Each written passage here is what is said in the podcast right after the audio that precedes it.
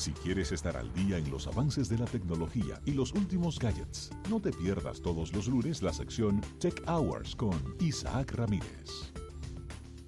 Bien, y recibimos a Isaac Ramírez. Eh, Isaac, ¿cómo estás? ¿Aló? Isaac. Oye, ha, se ha caído la llamada de Isaac Ramírez.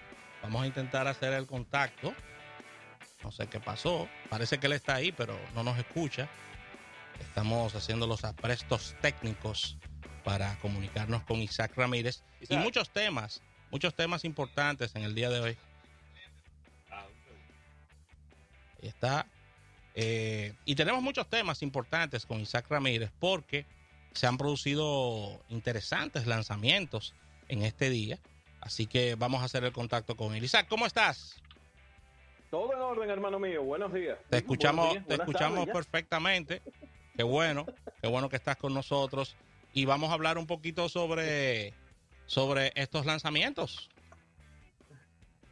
Eh, vamos a arrancar con, el tema este de YouTube y por qué se cayó. Ah, sí. Eh, hay, un blackout. Anoche, un blackout, un blackout a nivel mundial. Eh, anoche lo que quizás no estaba muy pendiente a la plataforma, posiblemente sufrió la falla más grande en los últimos años. Estamos hablando que más de la tercera parte del planeta no tenía eh, disponible la aplicación. Entiéndase, eh, cuando tú entrabas, eh, por ejemplo, a ver los, los suscritos, a, lo que tú estabas suscrito, no te aparecía en ningún lugar.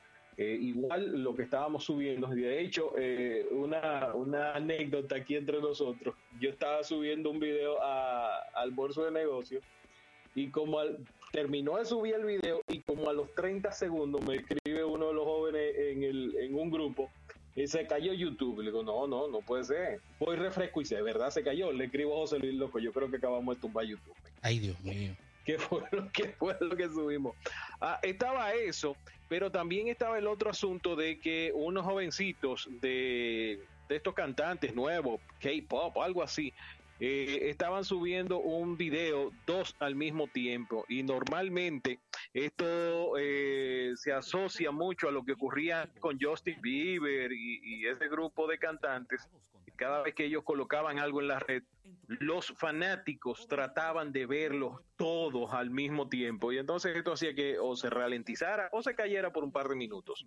En el caso ahora mismo lo que se está barajando es la posibilidad de que eh, esto haya ocurrido por un tema del gobierno pakistaní.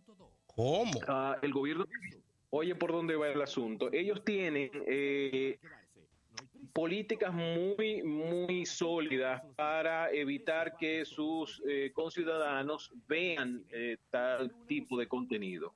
Entonces, una de las cosas que se está barajando en este momento es que el fallo vino por eh, una situación con los servidores de DNS. O sea, entiéndase, yo voy a bloquear mi casa, pero en vez de bloquear mi casa, se la paso al vecino, se la paso al de al lado y termino bloqueando medio barrio. Eh, esto es lo que una de las teorías que se está eh, barajando hasta ahora. Hasta ahora no nos dice eh, YouTube nada oficial, no más que un tweet unos 40 minutos después de la situación diciendo estamos confrontando problemas con los ¿cómo se llama? con los ah, los canales a los que usted está suscrito. entiéndase que para ellos todo lo demás está funcionando bien y no es así. Vamos a ver, vamos a ver cómo va esto, porque casualmente YouTube empezó esta, esta semana la segunda prueba. ¿Me escuchas? Sí, sí, te escuchamos perfecto. YouTube empezó la, esta semana la prueba con la segunda influencers que ellos llevan a YouTube Stories. Se trata de iJustin.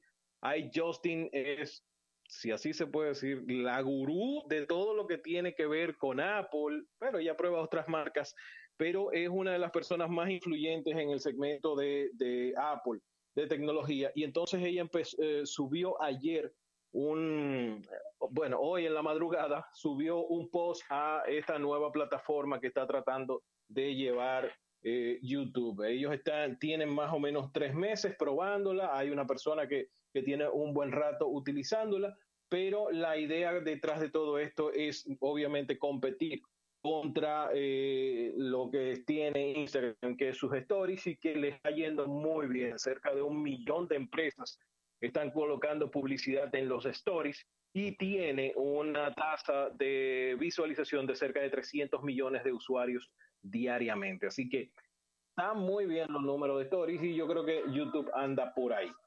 Otra de las cosas curiosas, curiosas, curiosas que estuvieron ocurriendo esta semana. Ustedes saben que eh, Netflix está eh, alcanzando un nuevo, ¿cómo se dice? Una, sobrepasando una nueva meta con eh, respecto a la cantidad de usuarios. Bueno, pues esa noticia llega junta con la noticia de que posiblemente se haya dado el primer caso de adicción a Netflix. ¿Cómo? Sí, señor. Eh, en la India se, hospitalizó eh, a un señor por eh, sufrir de adicción extrema a Netflix, a la plataforma de streaming. Y se trata, deja ver el, el nombre muy enredado, yo no voy a inventar con eso, pero ¿qué es lo que ocurre? persona la despiden de su trabajo y entonces él se refugia en Netflix.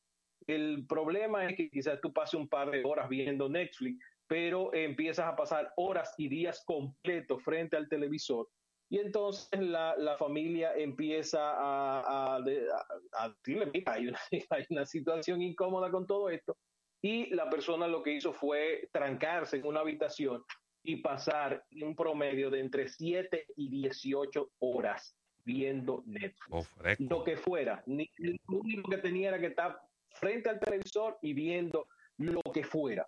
Entonces, la, persona finalmente eh, fue eh, ingresada, un tema de sueño irregular, los ojos enrojecidos, agotamiento extremo, muy parecido a los síntomas que estuvimos viendo con las primeras personas que fueron ingresadas eh, por un tema de adicción a los videojuegos.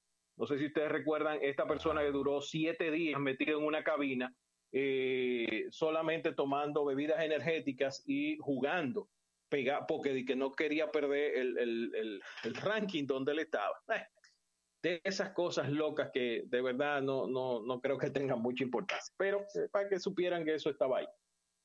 Otra de las cosas interesantes, y quizás eh, la, semana pasada no, no, fue que la brincamos, fue que salió después y teníamos tantas cosas, hablamos de, del, del evento de Google, pero se nos pasó o le pasamos muy por arriba al tema este del lanzamiento de Facebook. Facebook Portal. Yo les dije que esa cosa de verdad no me gustaba mucho, para nada. O sea, con todo lo que ha tenido Facebook. Nosotros hablamos de eso el miércoles. El viernes Facebook registró otro ataque masivo, esta vez 29 millones de cuentas. Wow. ya veníamos de la semana anterior, 50 millones, te hicieron, bueno, tú fuiste afectado, pues te hicieron reiniciar eh, tu contraseña también. 90 millones en esta situación, pues el viernes tuvimos 29 millones, incluso un amigo de nosotros, José Ignacio Ureña, vivió la situación del hackeo de su cuenta. O sea, entiéndase la ubicación, los sitios donde él va, la gente con que interactúa, toda esa información que colecta Facebook ahora está en manos de un delincuente.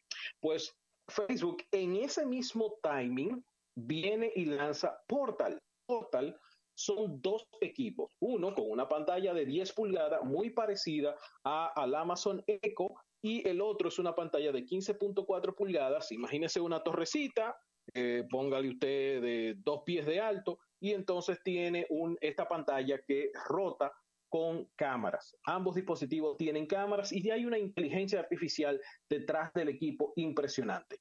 Ahora, las cosas que se pueden hacer con estos dos dispositivos están bien limitadas. Una, tú puedes escuchar música de cualquiera de las plataformas de streaming, entiéndase oír el podcast de Almuerzo de Negocio en Spotify o usar iRadio o usar cualquiera de las otras ah, plataformas de música, pero no puedes ver videos de YouTube, no puedes entrar a una página web, no puedes navegar en las redes sociales Facebook.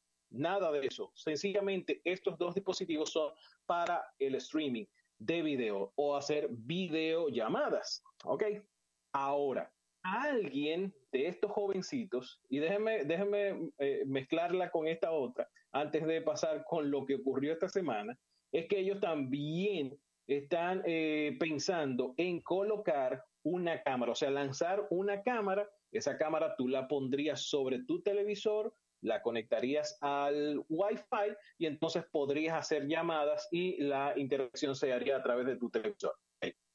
Ya, ya tienen esos tres escenarios, tres cámaras eh, y obviamente la interacción. Ahora, en una entrevista a alguien de Facebook se le ocurrió decir que ellos utilizarían estos equipos para colectar información del usuario y en base a eso, entonces, eh, mm, mejorar el, cómo te están llegando los, anuncios. Entiéndase, a través de, esta, de este portal usted, ellos van a estar compilando la información de datos de uso, la duración de la llamada, con qué frecuencia tú llamas a ese usuario y muy posiblemente lo que tú hables a través de estos dispositivos. Yo todavía no sé quién se atreve a pagar porque no barato no son. El más barato cuesta 200 dólares y el más caro 350 dólares para dos equipos que no hacen absolutamente nada más que tener una cámara encendida, con micrófonos el día entero en tu casa, sobre todo con la cantidad de situaciones que tiene Facebook en este momento. Wow. Este, este ha sido una de las noticias más controversiales porque, o sea, ya sabemos lo que está pasando con Facebook. O sea, eh, eso es como malanga y el pueste bien. Cualquiera entra y sale por ahí y hace lo que quiera. Ahora vamos a ver cómo, cómo reacciona la gente. Yo estoy loco por saber cuánta gente vaya a comprar estos dispositivos. Mira, Isaac, eh, rapidito, rapidito te comento algo. Eh, Google podría empezar a cobrarle a los fabricantes de los celulares, sobre todo en Europa, para que ellos suban las, las aplicaciones y la tengan preinstalada para evitar que le pongan una, una multica, bueno, para evitar que le pongan multas a futuro, porque ellos van a tener que pagar 3.000, 4.300 millones de dólares a la Comisión Europea después de que ellos decían que ellos abusaban porque ponían unas aplicaciones gratis instaladas en, en los dispositivos Android y las cosas. Entonces, parece que va a cambiar un poco las reglas del juego en, en lo que respecta a Google y a las aplicaciones que vienen preinstaladas en los teléfonos Android. Eh, sí, eso lo estuve viendo hace un ratito. Obviamente, eh, los más afectados, estamos hablando de los, de los dos que más venden, que serían Samsung y Huawei. Eh, ellos le venderían, en teoría, las licencias de, para utilizar, por ejemplo, Google Play, Gmail, YouTube, Maps y todas esas otras cosas. ¿Nos va a afectar eso? Obviamente, yo creo que va, va en algún lado, el, tema del precio va a continuar eh, subiendo de los dispositivos móviles, porque si ahora Samsung le empiezan a cobrar por las cosas que está trayendo ahí, bueno, o va a ocurrir lo siguiente. Los teléfonos van a venir plain, nada más va a venir con el sistema operativo. Y entonces vamos a volver. ¿Te acuerdas cuando tú comprabas un teléfono y prácticamente venían como cuatro aplicaciones que hacían lo mismo? De hecho, hay un operador aquí que, que el teléfono que tú compras de ese operador es un 40% más lento por las modificaciones que ellos le hacen al sistema operativo para incluir sus aplicaciones. o sea, comparado bueno, pues déjame decirte que uno al lado del otro, porque es que es una cosa sin control y, los, ¿cómo se dice? Las eh, formas de optimizar lo que estás colocando ahí prácticamente no existen. Si tú estás en República Dominicana, ¿por qué yo tengo que descargar aplicaciones que son para Ecuador, Colombia, Argentina, Venezuela? No tiene ninguna lógica. Entonces, eso ocurre con ese operador. En el caso de lo que pudiéramos estar viendo nosotros es que los fabricantes entonces empiecen a buscar eh, aplicaciones que ellos mismos creen para colocar en los dispositivos. Samsung tiene años haciendo eso. Recuérdense que la galería de Google utiliza Google Photo en Android, ¿ok? Y Samsung tiene su propia galería. Igual lo mismo pasa, por ejemplo, con los navegadores. Si bien viene Chrome instalado en nuestros dispositivos, Samsung tiene otro que se llama Internet algo. Entonces, creo que cada una de las eh, compañías lo que va a empezar a hacer es desarrollar sus propias aplicaciones porque yo no quiero pagarle a Google. Entonces, si yo quiero, por ejemplo, eh, tener Gmail, ah, pues espérate, no te preocupes, Gmail no va a venir. Eh, lo que voy a inventarme es una aplicación que pueda agregar los correos, ya sea o que pueda agregar también los correos de Gmail y leerlos. Por ejemplo, los que tienen Yahoo, que pueden agregar hasta 20 correos y creo que es lo mismo tú en el caso de Outlook, tú puedes agregar cuentas de Gmail también. Sí. Entonces, yo creo que por ahí va a irse el asunto. Obviamente Google tiene que sacarle algún beneficio porque eh, son 4 mil, 4 millones 340 mil millones, algo así, ¿eh? 5 millones. Porque va, va, a tener, va a tener que buscar para para subsanar esta situación. Eh, pero vamos a ver, vamos a ver cómo, cómo les va. Otra de las cositas interesantes eh, está el tema de los lanzamientos que ocurrieron ayer y han ocurrido toda esta semana. Recuérdense que eh, se presentó también el Razer Phone 2, que es un teléfono para gamer, 100% orientado al segmento de gamer, que ahora incluye refrigeración por vapor. De hecho, eh, esta semana Huawei presentó, eh, ¿como cuánto equipo fue que presentó? Presentó de todo. Fueron como siete dispositivos.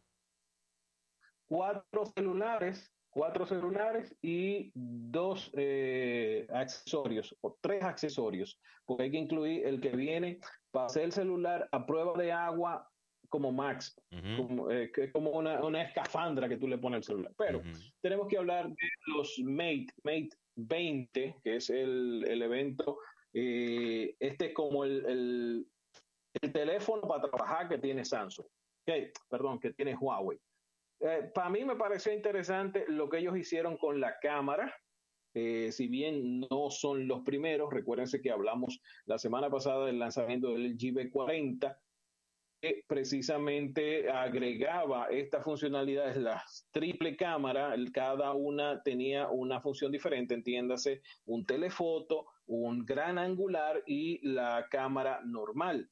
En este caso es la misma combinación. Yo tengo, pero y quizás algo, algo que a mí me pareció genial es que dejaron de estar usando uno de los lentes, quizás con mayor capacidad, para hacer fotos en blanco y negro. Discúlpeme, señor Huawei. Nadie hace foto en blanco y negro. Pero nadie. Pero yo no conozco dos gente que hagan foto blanco y negro y conozco muchos fotógrafos. La hacen a colores y después la convierten a blanco y negro para publicarla. Para que se vean cool. Con una aplicacióncita. Con una aplicacióncita. Pues en este caso lo que están haciendo es apostando a esta combinación de tres cámaras una es un lente de gran angular de 16 milímetros, otra es un lente, el, lente entre comillas normal, el lente eh, que te permite hacer las fotos como la veríamos normales, de, de 40 megapíxeles, y la otra cámara, que es el telefoto, es de 8 megapíxeles. En el caso del telefoto es la que se encarga también de hacer este efecto bouquet, que es desenfocar el fondo. ¿okay? Ah, dentro de las cosas que quizás interesantes, 4200 mAh en el caso del Huawei Mate 20 Pro. Ah, y aquí hay un, par de diferencias entre el Mate 20 y el Mate 20 Pro. Ah, lo primero es que eh, están incluyendo eh, eh, Face 3D creo que es que ellos le dicen así esa tecnología, es similar o igual a lo que hace eh, Apple con el iPhone X, por ejemplo. Una de las justificaciones de Apple para colocar el notch era precisamente ese, que tenía un proyector de puntos que cuando tú ves el celular, se activa la aplicación, él dispara 30 mil puntos que escanean tu cara. Bueno, pues esto es similar a lo que está haciendo Huawei y por eso ellos justifican ahora el notch ahí en la parte de arriba, en el caso del Huawei P20 Pro, ah, Mate 20 Pro. Ah, te tienes reconocimiento facial, pero a diferencia de lo que hizo Apple de quitar el sensor de huella dactilar, lo que hicieron en el Mate 20 Pro es colocarlo debajo de la pantalla. En un sitio muy específico, sencillamente pones el dedo y si quieres utilizar tu, tu rostro, porque casi nunca funciona, por ejemplo, cuando tú tienes gafas o cuando hay poca iluminación, sencillamente utilizas el método tradicional que es desbloquearlo a través del sensor de huella dactilar. Eso no está disponible en el Mate 20. En el Mate 20, en el caso, tiene el sensor de huellas dactilar en la parte trasera, mantiene las mismas cámaras, pero en lugar de la parte frontal de tener el notch, lo que tienen, a ellos le han puesto drop, que es como una gotita pequeñita que solamente está apareciendo los sensores y la cámara frontal. ¿Ok? Eso es en el caso del Mate 20 Pro. Ahora, uno de los equipos que quizás más llamó la atención fue el Huawei Mate 20X, que es un monstruo de 7.2 pulgadas. La pantalla tiene una, tiene una batería de 5000 mAh. O sea, yo creo que si, tú si, los Huawei se han caracterizado por eh, tener buena batería, o sea, normalmente tú te vas a la cama con un 10, 20% de batería, en el caso de este es, imagínense, 5000 mAh, cualquier cantidad de batería. Y una de las cosas interesantes es que la pantalla no es OLED, la OLED tiende a consumir un poco más de, batería. En este caso, eh, no, es una pantalla LCD a, a, una resolución menor, 1080 Full HD, pero es LCD. Por lo tanto, podrías tener más. Ahora, ellos están orientando este dispositivo para gamers. Por lo tanto, incluyeron refrigeración por vapor y una cantidad de características que hacen que sea eh, mucho más eficiente el teléfono en el caso de, de, calentarse. Otra de las cosas interesantes, ya cerrando, de este Mate 20 Pro es que es el primer, el primer teléfono en traer un wireless quick charge de 15 watts por lo tanto puedes cargar el teléfono muy, muy rápido y están agregando un cargador de 40 watts. Por lo tanto, puedes tener en papel un 70% de la carga en apenas 30 minutos. Eso es muchísimo. O sea, que usted, tu celular te carga un 70% eh, con solamente media hora. Es muchísimo. Ah, ellos lanzaron una cosa nueva, cierro con esto, lanzaron una cosa nueva y es que eh, ustedes saben que los SIM, ya ahora son nano SIM, es este SIM pequeñito, pues ellos crearon una tarjeta que se llama Nano SIM Card o Nanom Card. Es del tamaño de un nano SIM, por lo tanto, si antes no te, te cabían dos nano SIM y ahora vas a poder colocar una memoria ahí. La memoria por el momento es exclusiva de Huawei, no hay otra forma de expandir los teléfonos, así que vamos a ver cómo reacciona el mercado ante eso, con esa memoria. Bueno, yo creo que es generando un, portafolio importante para este tema del Black Friday y, temas de competencia, ¿no, Isaac? Sí, definitivamente, hermano. Eh, eh, yo creo que octubre va a ser el mes de todos los lanzamientos. Son, como 11 lanzamientos que habíamos mal contado. Y va a ser interesante de cara a noviembre y el Black Friday, que es como el 26, si mal no recuerdo. Entonces, va, va a ser interesante. ellos decidieron lanzar los dos equipos, los uh, Mate 20 y Mate 20 Pro, eh, disponibles desde el día de ayer. Estamos hablando de que en el caso del Mate 20 Pro va a superar la barrera de los mil dólares.